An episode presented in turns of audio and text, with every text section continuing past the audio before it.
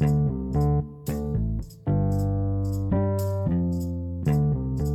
okay, uh, halo para pendengar. Hari ini uh, saya sedang kedatangan seorang teman dari jauh.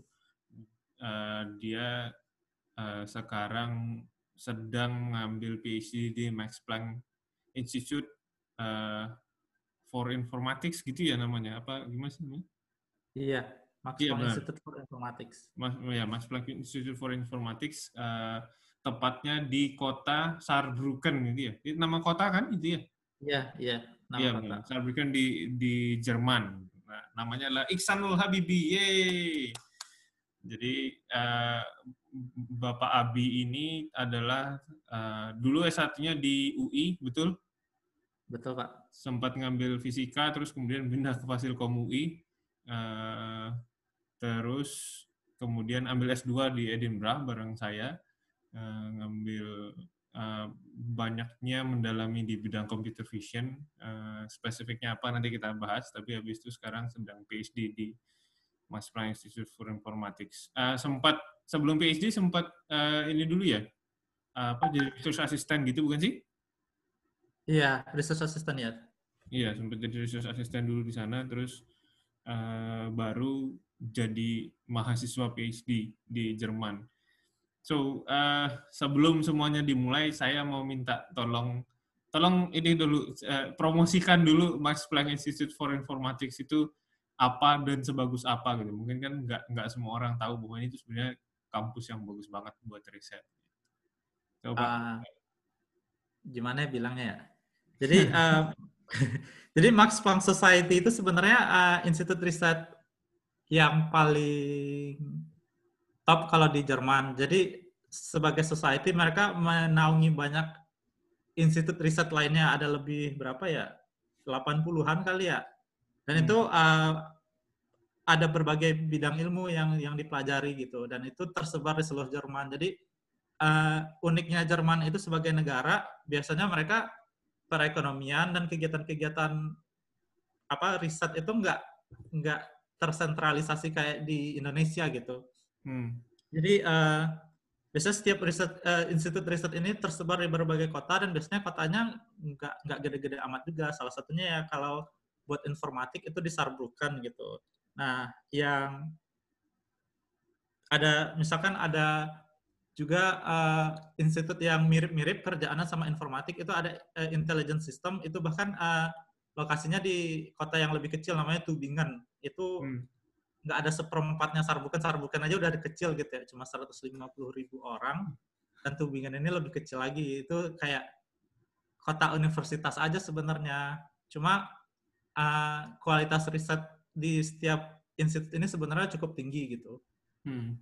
Nah, karena mereka tersebar dan mereka kalau sebagai institut riset kan biasanya harus ada researcher dan researcher biasanya ada PhD studentnya juga kan dan hmm. artinya setiap institut riset ini biasanya tergabung uh, mereka biasanya ada di dalam suatu universitas. Nah, kalau di sini tuh nama universitasnya Universitas Saarland. Nah, hmm. karena tersebar di berbagai mac macam universitas dan ada misalkan 80-an, berarti ada di 80 kota gitu kan. Hmm. Dan nggak mungkin kan semuanya kota besar gitu. Dan rata-rata ya kotanya kota-kota kecil gini gitu. Nah, tapi walaupun lokasinya tersebar dan kota-kotanya kecil, hmm. uh, dari sisi pendanaan itu sebenarnya uh, Max Planck itu tuh uh, kalau di Jerman itu udah paling tinggi dari sisi riset ya. Kalau apa di bahkan untuk se Eropa mungkin udah paling gede juga gitu. Dan kalau dilihat dari research output itu kalau dibandingkan dengan riset uh, institut riset di dunia itu uh, terakhir kali saya cek itu ya nomor di dunia lah itu paling di bawah Harvard, MIT sama Stanford gitu. Itu kalau Max Planck Society secara keseluruhan kalau digabungkan kira-kira uh, hmm. apa total research outputnya setara lah dengan universitas top lainnya walaupun mereka tersebar di berbagai macam kota dan biasanya adanya di universitas-universitas kecil gitu. Hmm. Nah, kalau dari apa uh, yang uh, the, uh, institut saya sendiri itu kalau di informatics uh, uh, uh, fokusnya lebih banyak ke algoritma dan vision secara grafik. Nah, kalau teman-teman uh, pernah dengar yang namanya CS ranking gitu ya. Itu kalau di kalau total research outputnya di diurutkan berdasarkan uh, bidang ilmu computer vision, computer graphic dan machine learning itu informatik dan intelligence system kalau digabungkan mungkin juga ya top 3 di Eropa lah. Kira-kira seperti itu. Oke. Okay. Uh, uh, tapi berarti um, MPI ini, si Max Planck Institute ini uh, sifatnya bukan universitas yang berdiri sendiri gitu ya? Bukan. Jadi uh, yang namanya riset S3 gitu ya, uh, hmm. PhD, PhD program itu nggak mungkin, yang namanya gelar itu nggak mungkin dikeluarkan oleh suatu institut gitu. Nggak, okay. nggak bisa dikeluarkan oleh institut riset aja gitu. Mereka tuh harus uh, suatu universitas. Jadi hmm. uh, biasanya uh, Max Planck Institute atau institut-institut riset lainnya kalau mau punya PhD student, kalau mau ingin memberikan gelar doktor kepada seseorang itu mereka harus di co-supervise dengan salah seorang profesor juga dari suatu universitas gitu. Hmm. Jadi nggak mungkin berdiri sendiri memang karena mereka bukan universitas uh, secara hukum mereka uh, cuma riset aja kerjaannya gitu. Hmm. Berarti kalau gitu memang Jadi, Max Planck ini nggak ada mahasiswa undergrad-nya gitu ya, S1-nya gitu nggak ada ya? Nggak ada, nggak ada. Oke. Okay. Dan kalau mau join S3, kalau di Max Planck itu biasanya udah harus S2 dulu sih, biasanya ya. Cuma ada banyak pengecualian. Biasanya kalau ada juga kan universitas yang punya fast track gitu, jadi S1 doang, terus ada graduate school, ada tambahan kuliah setahun, tapi nggak diberi gelar S2. Nah, orang-orang yang udah melewati periode studi ini bisa masuk ke program S3. Cuma tetap aja ada kelas-kelas tambahan yang harus dipenuhi sebelum bisa uh, join sebagai uh, mahasiswa S3 gitu. Oke. Nah, terus kalau lu sendiri sebetulnya uh, proyeknya boleh dijelasin nggak sebenarnya di bidang apa? Nah, kalau gue tuh uh, risetnya sebenarnya uh, departemennya sendiri, kalau yang sekarang ini namanya Departemen Komputer Grafik. Hmm. Nah, itu satu dari lima departemen di, di Max Planck Institute of Informatics gitu. Nah, uh, yang namanya riset kan mengikuti perkembangan zaman gitu ya.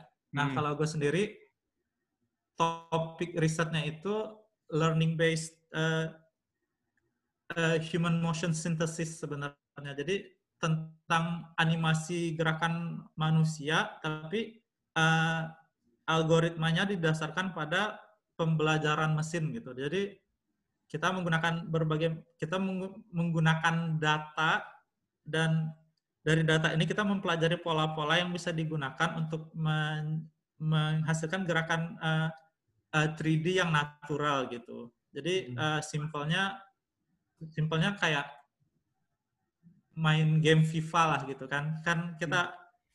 ada karakternya dan karakternya tuh lari-lari gitu ya. Yeah. Ini kita bisa kita kontrol buat main bola, bisa buat nendang, bisa berbagai macam interaksi. Nah, itu kan interaktif. Nah, gerakan-gerakan yang ada di FIFA itu sebenarnya kalau kita lihat kalau mainnya udah cukup lama gitu, sebenarnya gerakannya tuh lumayan uh, terutama kalau sejauh ini kan uh, kalau dilihat secara detail sebenarnya nggak terlalu variatif. Soalnya uh, sintesisnya itu berdasarkan database yang ada dari uh, rekaman uh, gerakan 3D yang udah disiapkan oleh uh, gamenya jadi dari database-nya aja tinggal di load gitu ya. Hmm.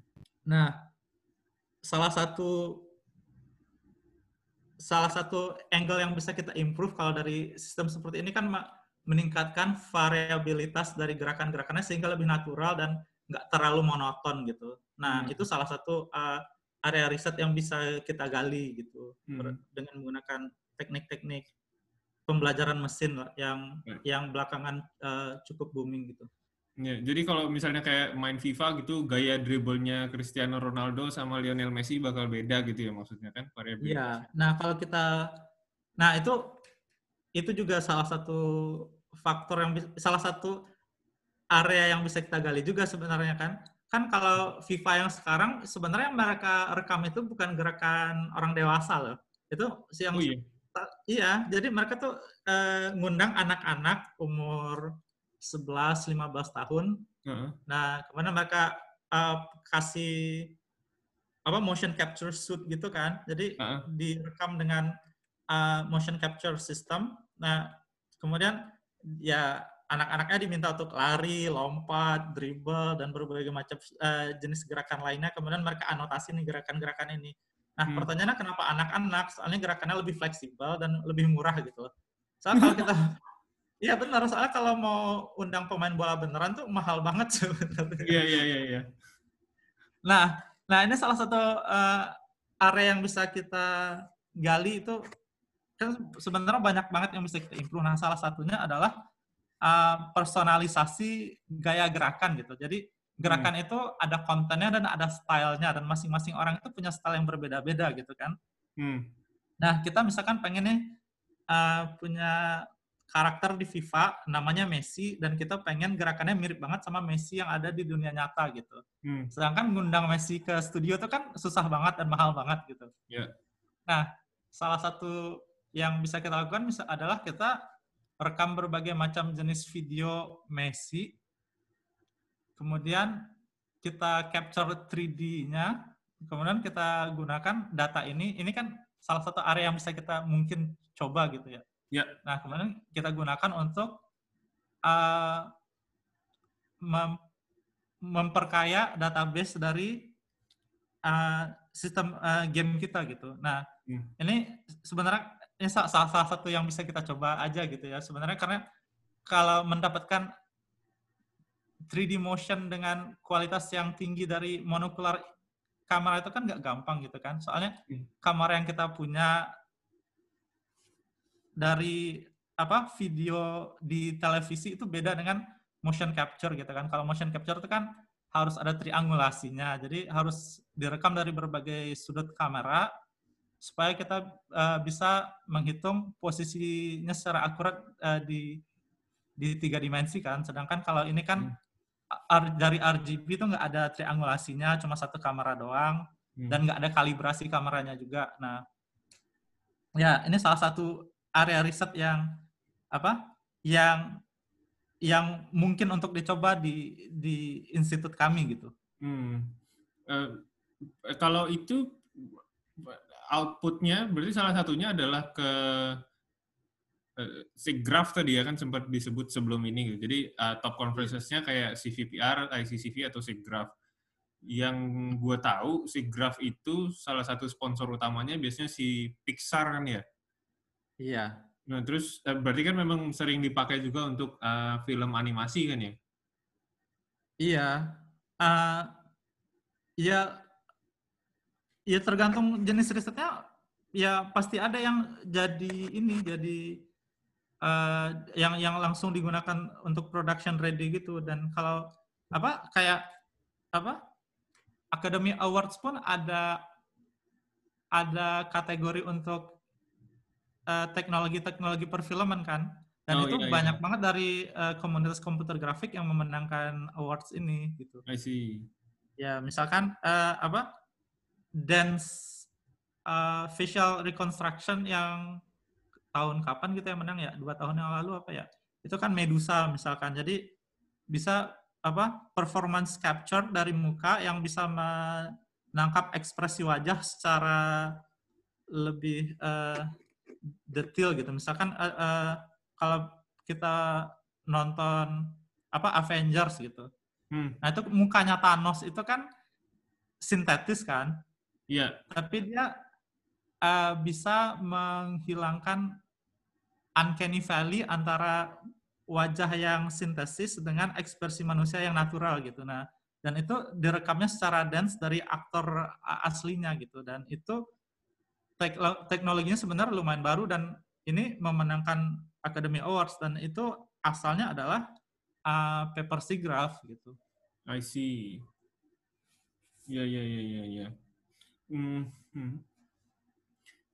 Kalau lu spesifiknya berarti di di apanya kan kan banyak tuh uh, kan tadi lu bilang di motion tracking tapi uh, spesifiknya mungkin digerakkan kayak apa gitu. Kalau misalnya kayak kan nggak tahu sih ini tebakan gue doang. Kalau misalnya kayak uh, ekspresi muka gitu akan berbeda dengan ceritanya gerakan orang lari atau misalnya orang I don't know ada yang akrobatik lah atau apa gitu atau ya. lu ya sebenarnya di mana pun itu gitu. Eh, maksudnya penelitian lu sebenarnya mencakup semuanya atau kayak gimana?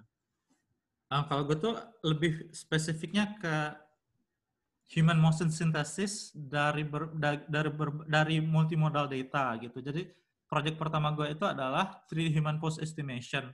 Jadi 3D human pose estimation itu sebenarnya ya simpelnya adalah kita mencoba mengestimasi lokasi 3D dari pose seseorang dari RGB data gitu. Jadi kalau diberikan gambar, hmm. gambar da, satu gambar aja ada orangnya di dalamnya, kita hmm. pengen tahu lokasi dari uh, body joints orang ini. Jadi kita pengen tahu posisi apa lututnya ada di mana, bahunya ada di mana, kepalanya ada di mana, matanya ada di mana. Dan ini kita pengen prediksi lokasinya 3D secara akurat gitu. Nah, ini hmm. namanya 3D Human Pose Estimation. Hmm. Nah, 3D Human Pose Estimation ini mirip banget dengan uh, output dari motion capture. Nah, kalau motion capture kan bedanya adalah uh, motion capture itu memerlukan banyak kamera dan biasanya orang subjeknya mau kita rekam ini pakai baju khusus yang punya marker yang reflektif supaya uh, lokasinya gampang dideteksi dan bisa diprediksi secara akurat. Nah, kalau jadi motion capture itu nggak ada learningnya kan, dia cuma hmm. triangulasi ber, dari berbagai sudut sehingga kita bisa hitung lokasi akurat masing-masing anggota tubuh itu secara 3D di mana gitu. Nah, hmm. kalau human apa 3D human pose estimation kita lebih under constraint problemnya. Jadi alih-alih punya banyak kamera dan orang yang nggak pakai baju motion capture, kita pengen tahu juga lokasi 3D body joints-nya ada di mana aja gitu. Hmm, oke, okay. jadi sebetulnya mirip kayak Kinect gitu ya? Kayak Kinect, ya. Kalau Kinect kan ada depth sensornya juga, jadi RGB dan oh, depth iya. sensor. Uh. Nah, kalau ini, nah kita ada salah satu riset yang dikembangkan oleh uh, lab kami juga, namanya VNEC. Jadi ini kan wordplay dari Kinect doang. Jadi kalau Kinect kan ya ada depth kamera, kalau ini dari video doang, jadi namanya VNEC. Nah, nah hmm. VNEC itu atau uh, riset yang gue kerjakan setelahnya hmm. itu ya inputnya cuma RGB doang, nggak ada depth sensor, tapi udah bisa memprediksi lokasi 3D body joints ya dengan error sekitar ya rata-ratanya 7 cm lah gitu. 7 cm secara apa rata-rata untuk berbagai jenis uh, sequence. Hmm. Eh, paper yang kemarin lu kerjain itu yang masuk ke CVPR itu ya? Iya. Iya, okay. itu uh, topiknya 3D Human Post Estimation. Oke, okay, cool, cool, cool.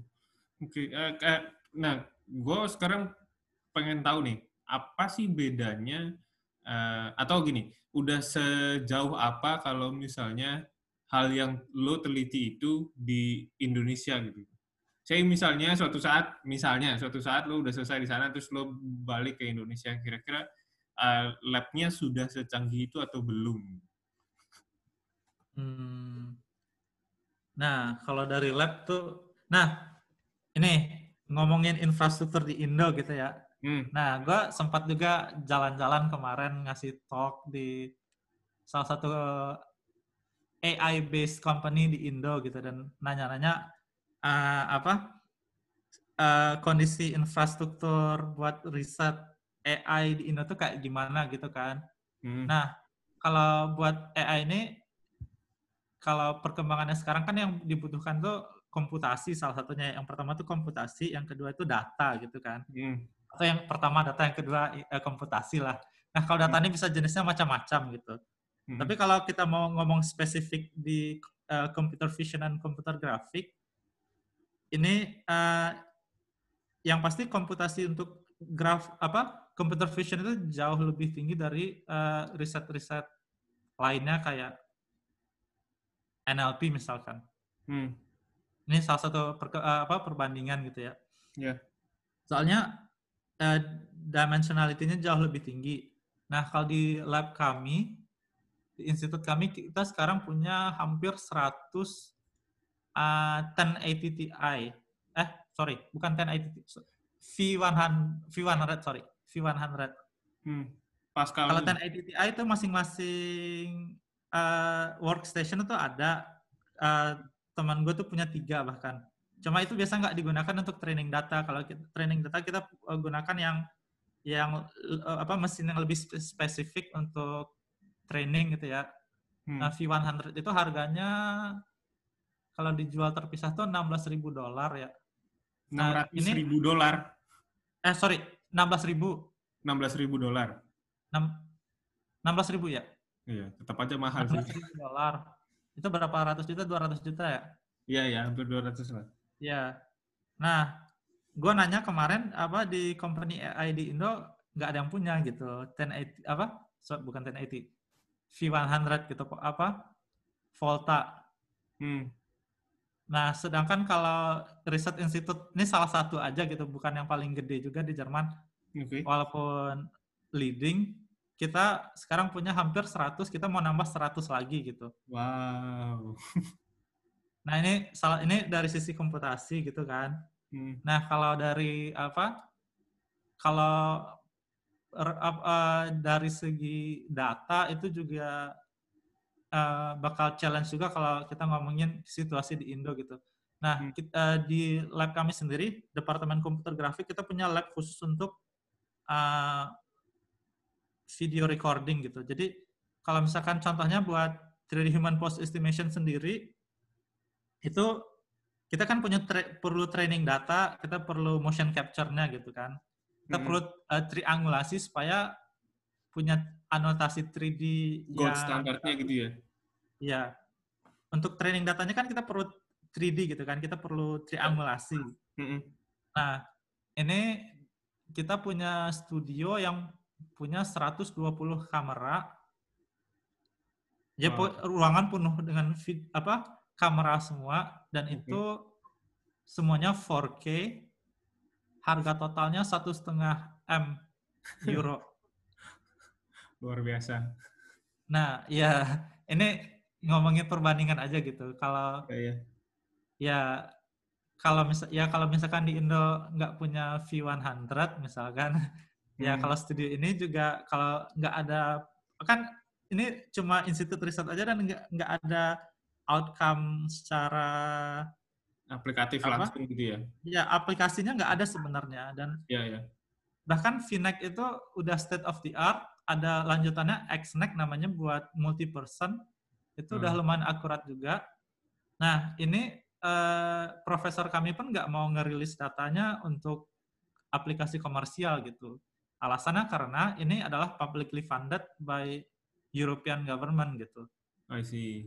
Jadi walaupun kita uh, rilis, uh, misalkan nanti kodenya dirilis pun, hmm. datanya nggak bakal diri, uh, nggak bakal, kalau misalkan datanya dirilis pun misalkan, itu nggak hmm. bakal diperbolehkan untuk digunakan untuk aplikasi-aplikasi yang sifatnya komersial.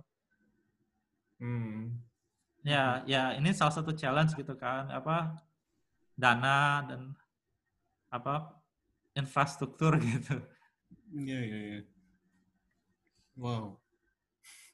Duitnya banyak sekali ya berarti ya di Iya dan ya ini kan ngomongin satu institut riset aja gitu ya dan kita iya. nggak ya. tahu apa Max Planck yang ditubingin kayak gimana gitu karena kita walaupun sama-sama namanya Max Planck tapi profesornya saling bersaing gitu kan ya kita nggak hmm. tahu mereka ya yang kami tahu sih studio mereka juga uh, lumayan lengkap juga gitu karena output riset mereka juga lumayan terkenal gitu Bahkan, uh, nah kalau itu bahkan mereka udah mengkomersilkan diri juga sih. Kalau misalkan yang di Max Planck itu mereka ada spin-off company yang dibeli oleh Amazon gitu. Oke, okay, cool. Ya cuma tetap aja apa? Ada ada bagian riset yang boleh dijual, ada boleh bagian riset yang nggak boleh dijual gitu. Nah kalau tergantung hibah pendanaannya, hmm. nah itu uh, kalau yang menggunakan dana publik itu emang nggak boleh dikomersialisasi gitu. Hmm. Oke okay, oke. Okay. Baiklah, eh, sebenarnya banyak banget yang pengen ditanya ini menarik banget, tapi kalau nggak nanti jadi kelamaan sekali. So uh, kita bisa ngobrol next time lah kalau misalnya mau ada pendalaman lagi. Mungkin di season 2 kalau emang podcastnya masih lanjut. Oke. Okay. Tapi ya ini udah banyak banget yang gue dapat. Bahkan uh, apa ya kalau mau dibilang hal-hal yang gue juga baru tahu dari lu ternyata kerjaan lu sampai ke situnya. Gitu. So uh, terima kasih banyak Bi sudah mau ngobrol-ngobrol hari ini. Uh, nanti gue kabarin kalau udah dirilis lah pokoknya. Oke. Okay. ya, uh, thank you. Semoga di sana aman, damai, sejahtera. Semoga lulus segera. Amin. Tapi kayaknya lu bahagia di sana ya. so, ya, Enak sih. Iya ya. Apa ya. apa ini kultur kultur risetnya juga salah satu yang perlu yang orang perlu aware gitu bah kalau kultur di lab itu memengaruhi sekali terhadap output dan ya uh, performa masing-masing PhD studentnya gitu. Iya iya iya. Itu itu bisa dimengerti lah. Gua udah tahu lah kalau itu kira-kira gambarannya kayak gimana. So anyway, uh, thank you sekali lagi. Uh, kayaknya lo harus jadi ini lagi narasumber lagi uh, lain waktu. Nanti gua akan kontak-kontak lagi, oke? Okay? So okay. uh, gitu aja buat uh, para pendengar. Terima kasih sudah mau mendengarkan sejauh ini. Sampai ketemu lain waktu. Ciao.